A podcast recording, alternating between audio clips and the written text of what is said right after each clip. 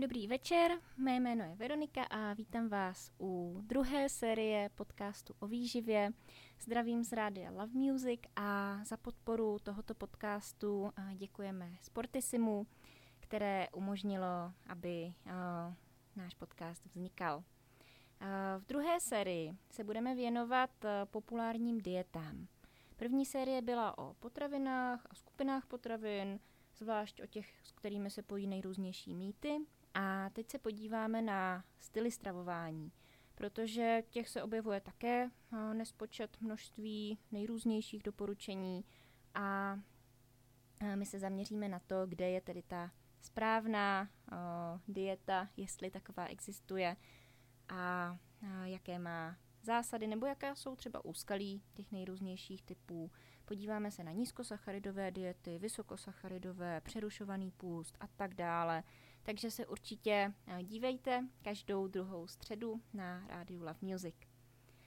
A nejprve si ale povíme, proč se vůbec tyhle diety objevují a čím to je, že se jim dostává takové pozornosti.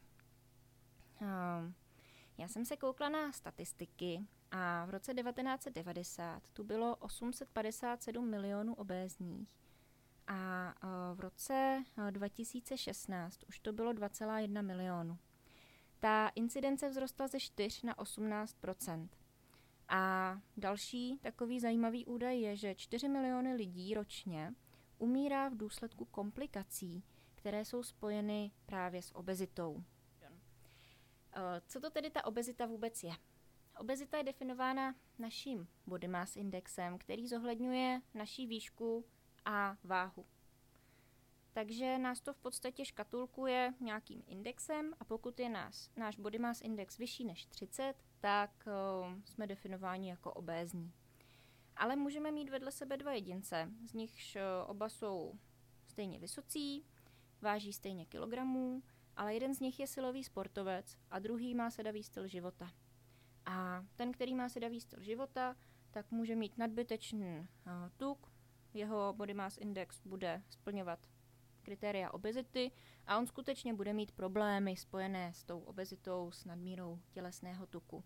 Ten druhý člověk může mít uh, ideální množství tělesného tuku, ale vysoké množství svalů a protože svaly jsou tvořené i vodou, tak jsou hodně těžké a tím pádem ten body mass index může být úplně stejný. Takže uh, tam potom narážíme na to, že to je uh, celkem omezené v tomto ohledu a je potřeba se dívat ještě na další údaje, jako je právě třeba procento tělesného tuku, případně poměr pasu boků, obvod pasu a tak dále. Uh, já se s tím setkávám také celkem často, že lidé body mass index kritizují, ale je to takové nejhrubší síto, jak v podstatě uh, tu obezitu definovat. Je důležité myslet na to, že to není vše říkající. No a proč je vůbec uh, vysoký body mass index tak problematický? Uh, je to hlavně proto, že uh, s obezitou se pojí i značné množství uh, nejrůznějších onemocnění. Jedním z nich jsou srdečně cévní onemocnění, což je například vysoký cholesterol v krvi. Eh, cholesterol se nám následně eh, ukládá eh, v cévách a v podstatě zužuje jejich průměr. A potom se s nás stane, že nám v krvi koluje nějaká sraženina a ta céva se ucpe. Může to vést potom k infarktu myokardu, cévní mozkové příhodě a je to v podstatě způsobeno nadbytkem LDL, toho špatného cholesterolu, často spojené ještě s nedostatkem HDL, hodného cholesterolu. Dále se s obezitou pojí často i vysoký krevní tlak a právě roste incidence těch nejrůznějších příhod.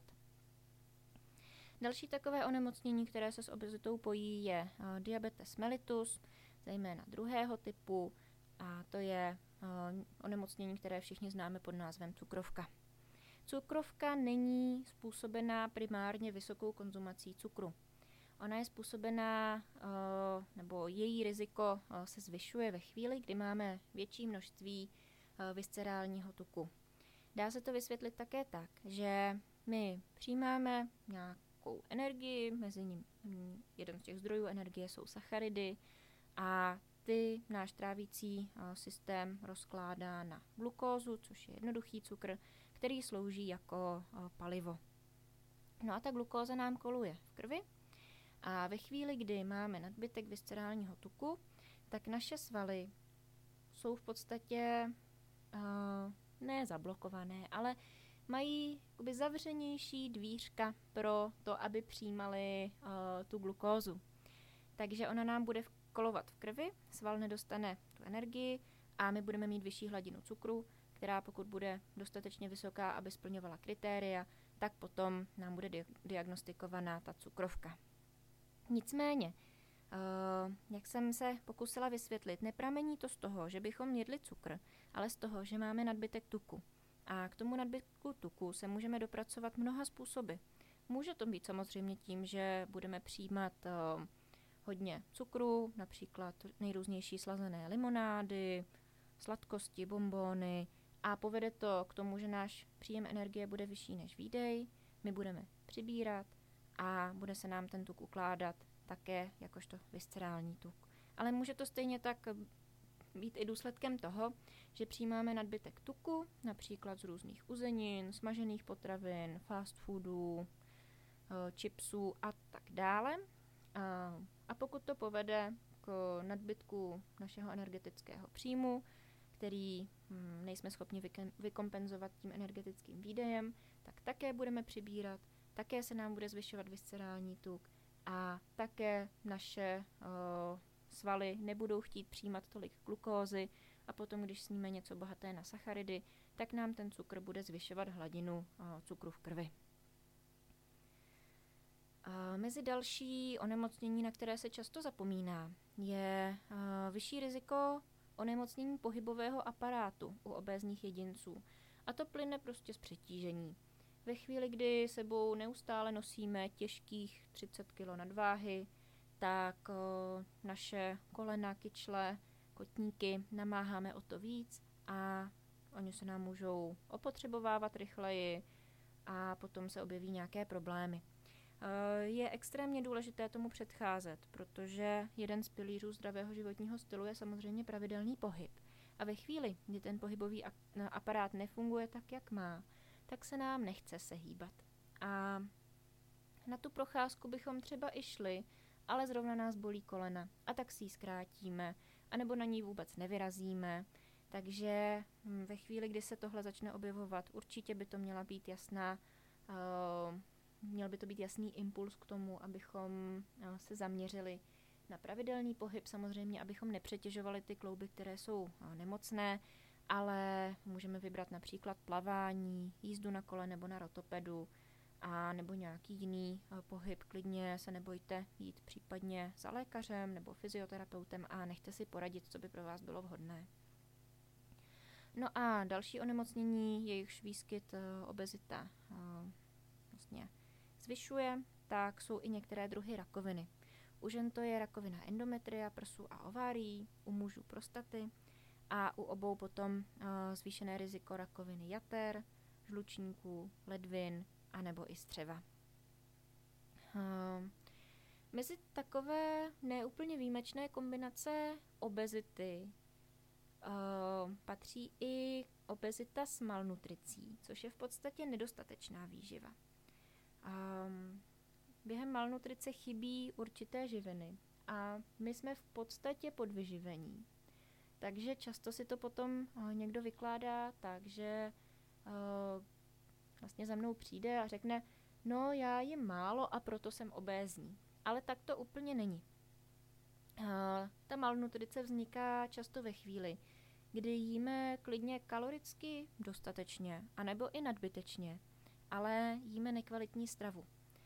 Může to být třeba to, že většinu energetického příjmu doháníme nějakými třeba energiťáky, které jsou slazené, nejíme kvalitní potraviny, které jsou sice bohaté na kalorie, ale neobsahují dostatek bílkovin, kvalitních tuků nebo nejrůznějších vitamínů, minerálních látek. A já to nerada nazývám prázdnými kaloriemi, ale jsou to v podstatě potraviny bohaté na energii a chudé na ostatní živiny.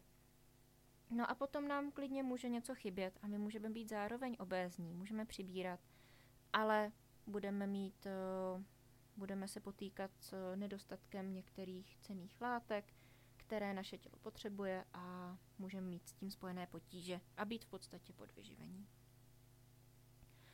No ale určitě se ptáme, co, co vlastně může za to, že tu máme takové množství obézních jedinců a jak to tedy vyřešit. Um, je to celkem jednoduché. Uh, může za to vysoký energetický příjem. Zejména se udává nadbytek tuků a cukru, nebo tučných potravin a cukru. Uh, ono je v podstatě jedno, jestli ten svůj energetický příjem přešvihneme tím, že budeme jíst hodně uh, tučných potravin, anebo hodně sladkého. Uh, takový rozdíl je, že gram tuku je energeticky bohatší než gram cukru, takže je snažší to pře- přešvihnout s tím tukem, protože sníme menší objem té živiny, ale je energeticky bohatší. Ale kdo třeba plní svůj uh, denní pitný režim jenom sladkými nápoji, tak to s tím cukrem taky celkem snadno uh, dokáže uh, dohnat a způsobit si tím ten energetický nadbytek. A pak za to může uh, zvýšená míra sedavého zaměstnání, Určitě se nám tady během eh, let mění eh, typ práce, lidé se víc, si více dají do kanceláře k počítači, ubývá fyzické práce. Eh, je to i změna v dopravě, například, kdy lidé více jezdí automobily, méně chodí, méně používají hromadnou dopravu a urbanizace, která vlastně vede k tomu, že lidé musí překonávat menší vzdálenosti než dřív. No ale často je obezita i Eh, důsledek eh, nepříznivého prostředí, v kterým člověk eh, vyrůstá nebo v kterém se nachází, což je třeba nedostatečné zaměření na prevenci. Tu prevenci by v podstatě měl podchytit stát a investovat do ní, šířit osvětu a pokud ta osvěta není dostatečně vidět, není dostatečně dostupná, tak lidé v podstatě nemusí vědět, co dělat špatně nebo co dělají špatně a co dělat lépe a mohou v tom tápat. Uh, určitě i doprava, pokud bydlíme někde, odkud se nedostaneme jinak než autem, tak ani nemáme šanci. Uh, třeba zvýšit takový ten přirozený pohyb tím, že to auto přestaneme využívat. Důležitá je taky podpora, aby se člověk měl na koho obrátit, aby uh, tu bylo dostatek důvěryhodných odborníků, kteří podpoří člověka, který se rozhodne pro změnu životního stylu. A může za to i nabídka jídla, marketing potravinářských firm, které uh, mohou přijít s nějakou uh, novinkou, která je pro nás lákavá, má skvělou chuť, ale bohužel nejde o úplně kvalitní potravinu, kterou by bylo vhodné pravidelně zařadit do našeho jídelníčku, ale uh, my podlehneme a začneme ji pravidelně konzumovat, což povede k našemu k nadbytku našeho energetického příjmu Může to být i nabídka restaurací, které máme v okolí. Celkově ve větších městech mm, je větší výběr, takže můžeme zajít do restaurace, která vaří vhodnější jídla, která vaří méně vhodná, můžeme si vybrat, ale ne všude jsou takové možnosti a někdy za to může třeba i chybějící vzdělání a to už začíná v dětském věku. No a dalším takovým problémem, co může vlastně tu obezitu um, určitě jí nepomáhá, tak je uh, regulace hladu a sytosti, která je u obézních lidí často narušená.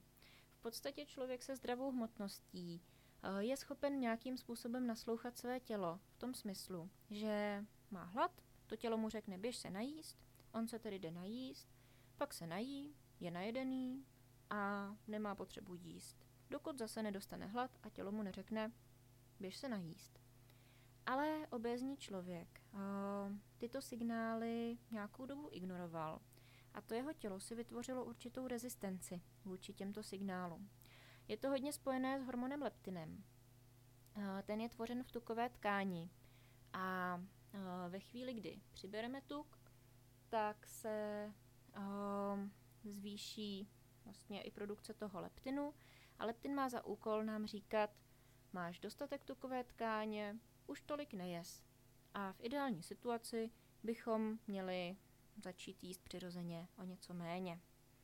Jenže pokud tady máme nějaké lákadlo, máme tady uh, nabídku v supermarketu, která je lákavá, jsou tam jídla, která si člověk koupí, i když už nemá hlad, často chodí do restaurací, kde dojídá porci i po tom, co je najedený, nebo má doma u televize vždycky misku se solenýma oříškama, brambůrkama a nebo nějakou čokoládu a dá si to, i když je po večeři, už najedený, nemá hlad, ale jenom to tam je, voní to, hezky to vypadá, tak potom uh, se vytvoří určitá rezistence k tomu leptinu.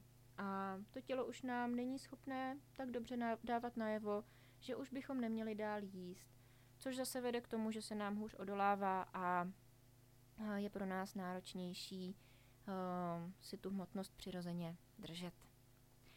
Tak, to bylo pro první část všechno.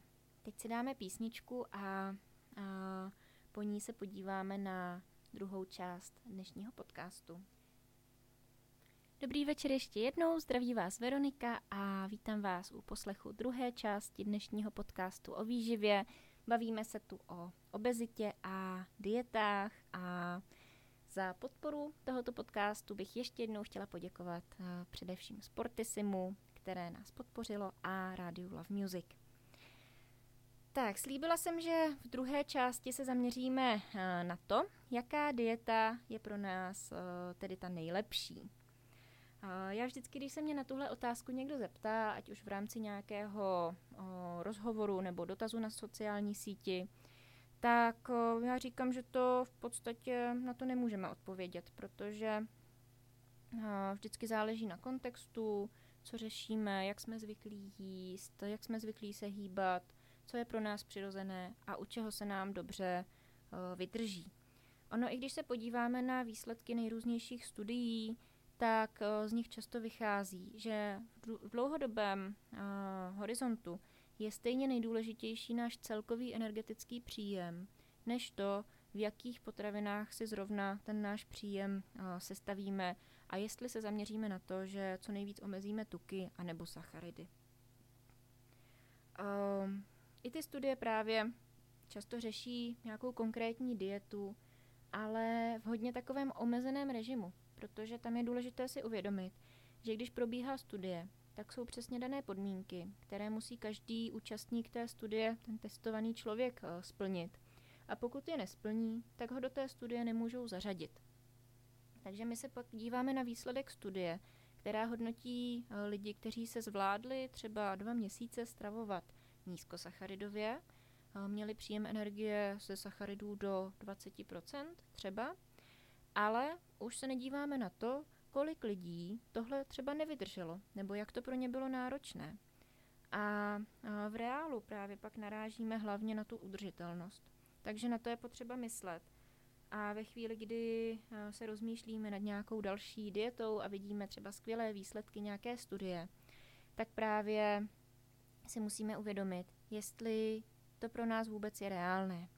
Já vždycky říkám, že je fajn se zamyslet nad tím, jestli ty změny, které chceme udělat, jsou pro nás natolik udržitelné, že si umíme představit, že tak budeme jíst teďka pořád, třeba ještě za dva měsíce, za tři měsíce, za rok, anebo celý život. A pokud nám to přijde jako hm, utopie, že to je naprosto nereálné, tak na to jdeme příliš přísně.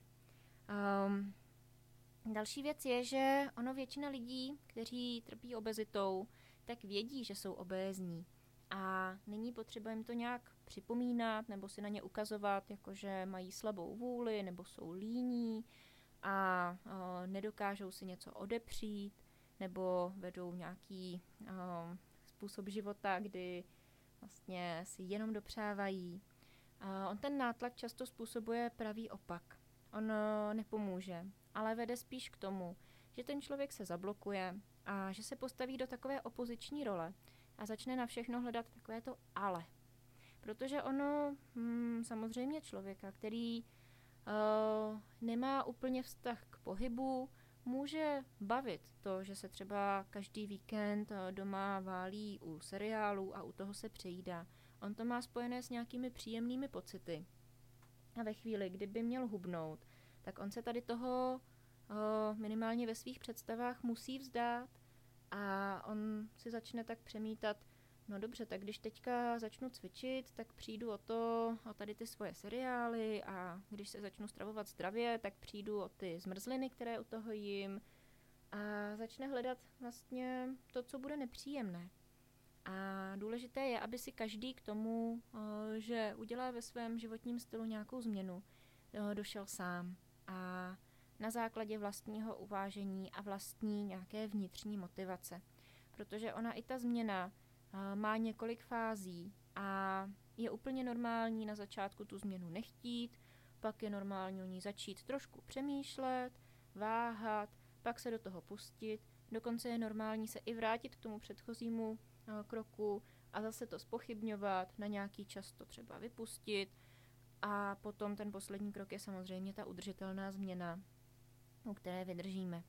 Ale uh, je nesmysl po sobě chtít všechno hned a chtít po sobě nějakou změnu, uh, která nám bude nepříjemná a bude zahrnovat něco, co v podstatě dělat nechceme.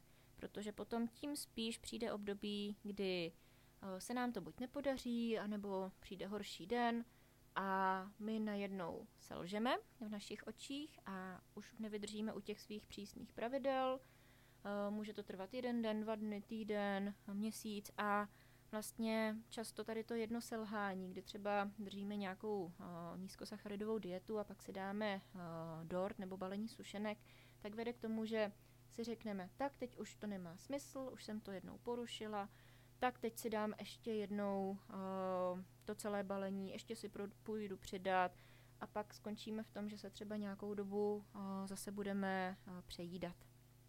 Takže um, taky potřeba dělat ty změny takové, aby byly pro nás uh, příjemné, udržitelné, nebo aspoň, aby nebyly úplně nepříjemné. A to samé platí potom i o pohybu, protože uh, ve chvíli, kdy si najdete nějakou fitness instruktorku na sociálních sítích, která uh, přidává hodinová cvičící videa, která jsou náročná a řeknete si, že budete podle toho pětkrát týdně cvičit, tak eh, se nejspíš stane to, že si zacvičíte jednou, dvakrát a pak vás bude tak bolet celé tělo, že u toho nevydržíte, dáte si potom týden pauzu a pak už se k tomu nikdy nevrátíte, protože na to budete mít jenom špatné vzpomínky. V horším případě to ještě odnesou vaše klouby. A klidně pokud nejste zvyklí se hýbat, tak do začátku bohatě může stačit i 15 minut chůze denně. I chůze se počítá a zvlášť pro obézního člověka je chůze často tím nejlepším, nejpřirozenějším pohybem. A na nějaké cvičení silovější uh, bude čas určitě v budoucnu, protože zase zároveň je fajn si tam nechat prostor pro další změny.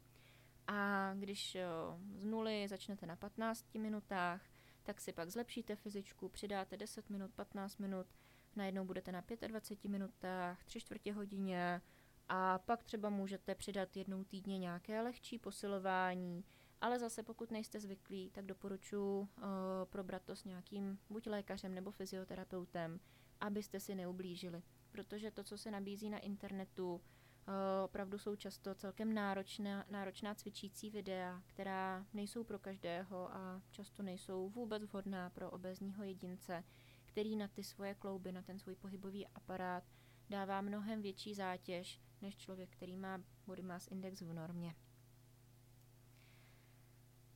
Tak, eh, ještě jeden takový bod bych chtěla dneska zmínit, a to je energetický příjem a výdej.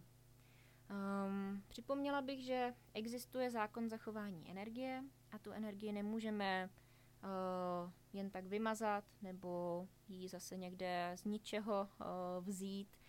Uh, takže neplatí takové to, když někdo říká, já se podívám na rohlík a přiberu protože eh, člověk opravdu musí sníst těch rohlíků tolik, aby to převýšilo jeho energetický výdej a potom z nich skutečně může začít přibírat.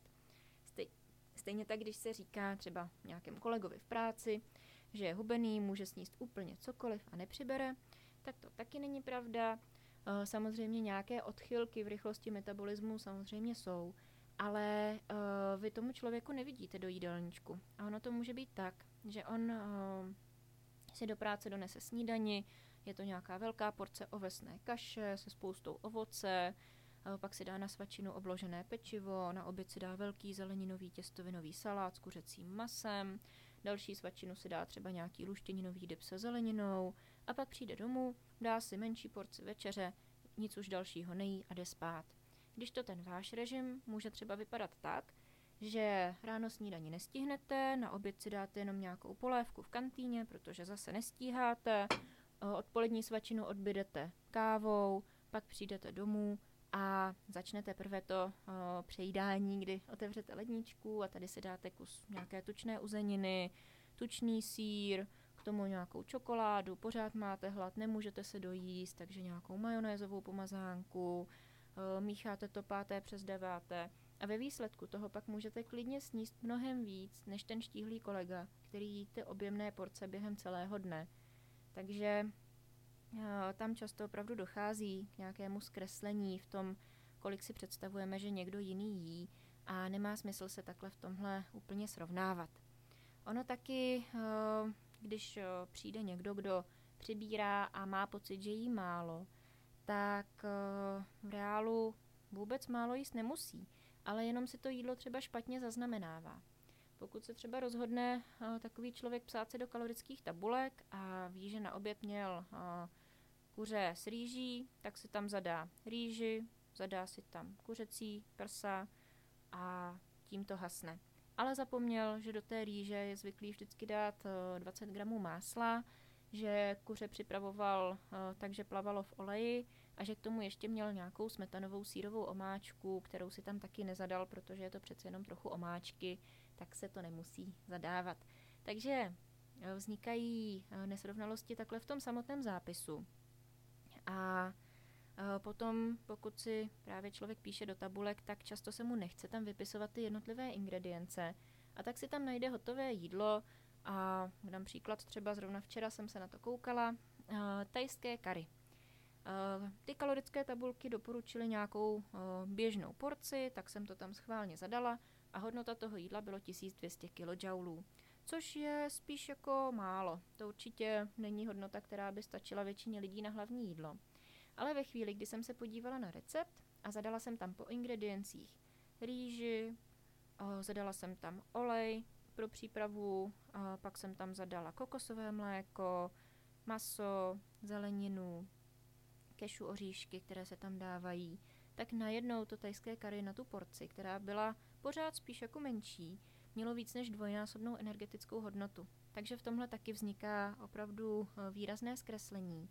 A pokud se třeba rozhodnete si do těch tabulek zapisovat, abyste zjistili, kolik jíte, tak eh, to opravdu dělejte důsledně a neodflákněte eh, ten zápis. Radši si třeba řekněte, že si tam dáte 5 až 7 dnů, abyste právě po nějakou takovou ucelenou dobu sledovali své stravovací návyky a pak s tím přestanete, protože to je časově náročné, ale dělejte to pořádně, než eh, abyste si řekli, že teda budete teď každý den zapisovat, ale ten zápis byl nekvalitní a pak v podstatě neměl žádnou vypovídající hodnotu. Stejně tak eh, se často setkávám s tím, že ty hodnoty, které si člověk tam zadá, nebo který se snaží držet, jsou hodně nepřesné. A to už eh, v případě, že si necháte ty cílové hodnoty energie a jednotlivých živin spočítat přímo od tabulek, protože tam zase dojde k tomu, že pokud máte uh, eh, 90 kg, tak ten vzoreček, který tam je zadaný, počítá s tím, že uh, máte 90 kg nějaké hmoty a neví, kolik z toho je tuk, kolik z toho jsou svaly. A pokud bys tam zadal 60-kilový člověk se stejným množstvím svalové hmoty, svojí hmotnost, tak mu to doporučí najednou úplně jiné, eh, jiný příjem energie a přitom ti dva lidé mohou jíst eh, na udržování hmotnosti úplně stejně, na hubnutí pak taky úplně stejně, ale jeden z nich hubnout potřebuje, druhý ne. Takže eh, na to taky pozor. Když byste se chtěli uh, podívat na, to, na ty výpočty, nějak co o tom počíst, tak my máme uh, na webu nehladu.cz takový uh, podrobnější článek, jmenuje se Návod na úpravu a sestavení jídelníčku a je hned na hlavní stránce, tak doporučuji se na něj podívat, protože tam najdete popsané podrobněji, jak se zamě- na co se zaměřit při tom výpočtu ideálního příjmu energie a na co si dát takhle pozor, abyste zbytečně tam nedělali chyby, které potom by v podstatě ten eh, zápis úplně eh, znehodnotili. Tak a příště teda se podíváme už na konkrétní diety. Budeme se na vás těšit zase všechny z našeho týmu Nehladu a pro dnešek už přeju hezký zbytek večera a jednou za 14 dní na rádiu Love Music.